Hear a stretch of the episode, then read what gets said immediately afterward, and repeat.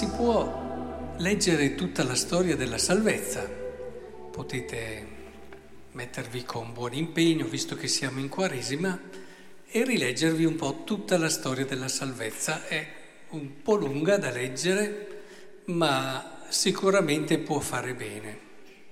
Però si può anche leggere questo brano e alla fine il risultato è simile. Cioè è come se in questo brano a cui Giovanni teneva moltissimo fosse raccolta quasi l'essenza di tutta la storia della salvezza. E soprattutto ci viene mostrato quello che è l'anima, quello che è il cuore, quello che sta dietro al susseguirsi degli eventi. Nella storia della salvezza ci sono tanti eventi, tante situazioni, ma che cosa ci sta dietro se non la sete che Dio ha dell'uomo? Noi spesso dimentichiamo un, il nostro Dio e lo dimentichiamo, soprattutto lo vediamo in modo potente, onnipotente, lui non ha bisogno di nulla, lui è santo, va bene, tutte cose. Però qui si vede un Gesù che si fa piccolo, che chiede. Cioè io quando vedo un Dio che si fa piccolo e che chiede, ma come fate a resistere voi? Ma come si fa a resistere a un Dio? Posso resistere a un Dio potente? Vabbè, lui è potente, insomma, lì si può anche resistere ma da un Dio che si fa piccolo e ti viene a chiedere, quasi ad elemosinare eh, il tuo amore, come si fa a resistere? Dicevo che c'è un po' tutta la storia della salvezza, non so se ci avete badato. Si parla prima di Giacobbe, quindi tutti i patriarchi. Sei tu forse più grande del nostro padre Giacobbe? Si risale poi ai profeti, Signore vedo che tu sei un profeta, i nostri padri hanno adorato su questo monte, voi invece dice che Giuseppe è il luogo in cui bisogna adorare. Si arriva poi a che sia lui il Cristo e lui aveva già detto, so che deve venire il Messia, quando egli verrà ci annuncerà ogni cosa, sono io. Cioè i patriarchi, i profeti, l'arrivo del Messia. E poi continua perché c'è poi un po' tutta la storia, diciamo, della Chiesa che porta a comprendere che lui è il vero Salvatore del mondo. La Chiesa non è altro che questo, cioè il sacramento di salvezza, è il luogo dove noi possiamo vivere e ricevere la salvezza di Dio e lo vediamo come il nostro Salvatore. E la Chiesa è per il mondo. Ora, vedete che in questo brano abbiamo tutti i tratti fondamentali della storia della salvezza, ma sotto forma di un racconto e diventa anche più facile, più semplice accoglierlo. Un Dio che si fa piccolo. Mm, vero che Gesù, noi lo pensiamo sempre, ma Gesù è un, cioè, pensate a un Dio che si fa uomo è molto meno, però pensate a un uomo che si fa formica. Dio si è abbassato di più, perché da Dio uomo è di più.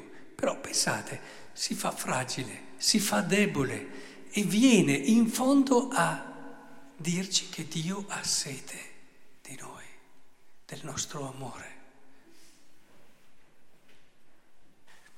Non dimentichiamo mai questo. E c'è proprio il percorso che questa donna fa, no? Molto bello, subito fa un po' fatica, poi dice: Ma come fai tu a raccogliere che non hai il secco? Siamo noi questi qui, che tante volte vediamo Dio in un modo troppo pratico, troppo concreto e alla fine lo confondiamo e dimentichiamo. Allora sì, se sei Dio, fammi stare bene, dammi la salute Signore, fammi andare bene questa cosa, fa che riesca in quest'altra, ma non è lì, non è lì che Dio può davvero fare il vostro bene.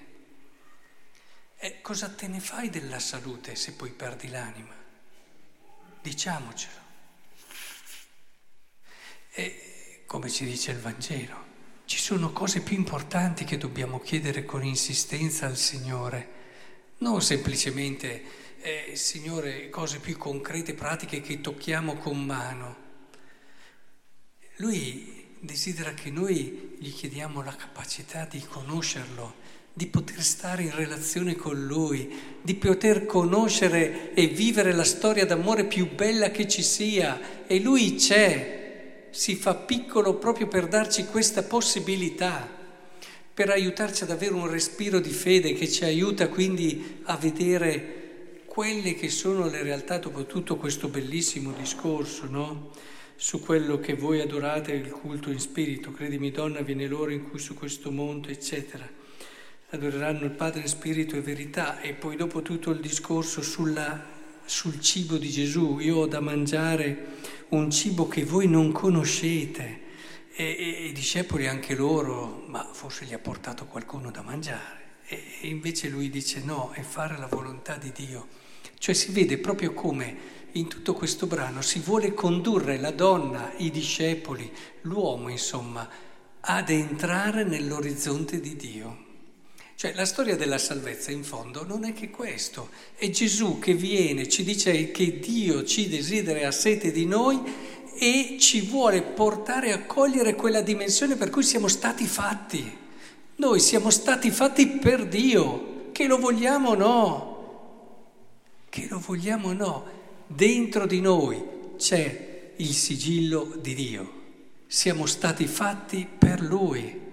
Poi ci distraiamo in tremila cose, facciamo tantissime altre cose, ma siamo stati fatti per Lui.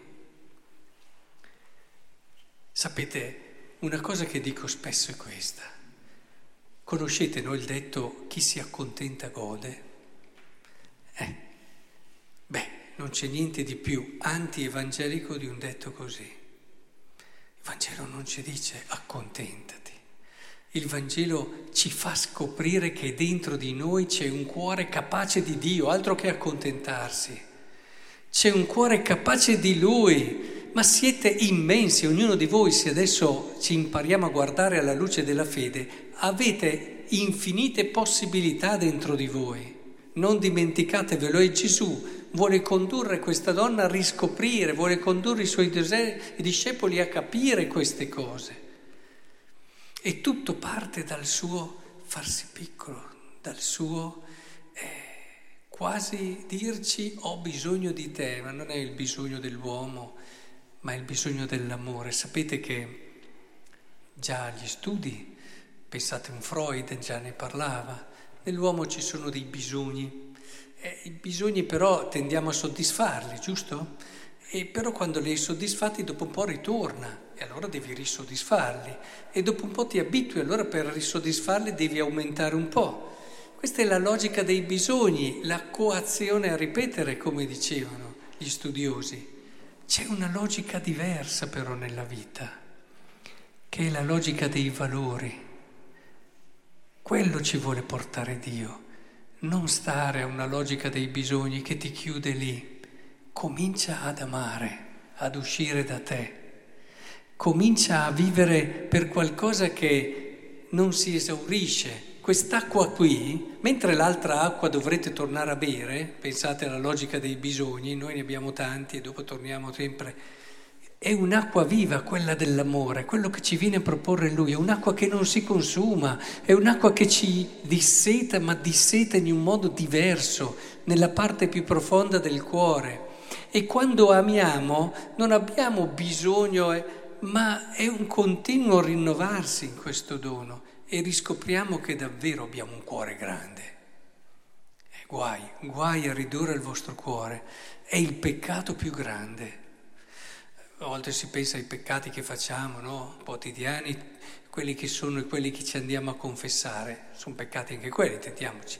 Ma il peccato più grande è ridurre il nostro cuore. Noi siamo stati fatti per cose grandi, siamo stati fatti per Dio. Ecco, pian piano Gesù cerca di condurre la donna, gli apostoli, e questa è un po' tutta la storia della salvezza, vedete, concentrata in un unico racconto che diventa anche più semplice da acquisire e da comprendere le dinamiche di fondo sono queste. Lasciate che questo Dio che ci sorprende perché si fa piccolo, tanto ci ama, eh, possa davvero conquistare il vostro cuore e farvi capire a quale grandezza siete stati chiamati.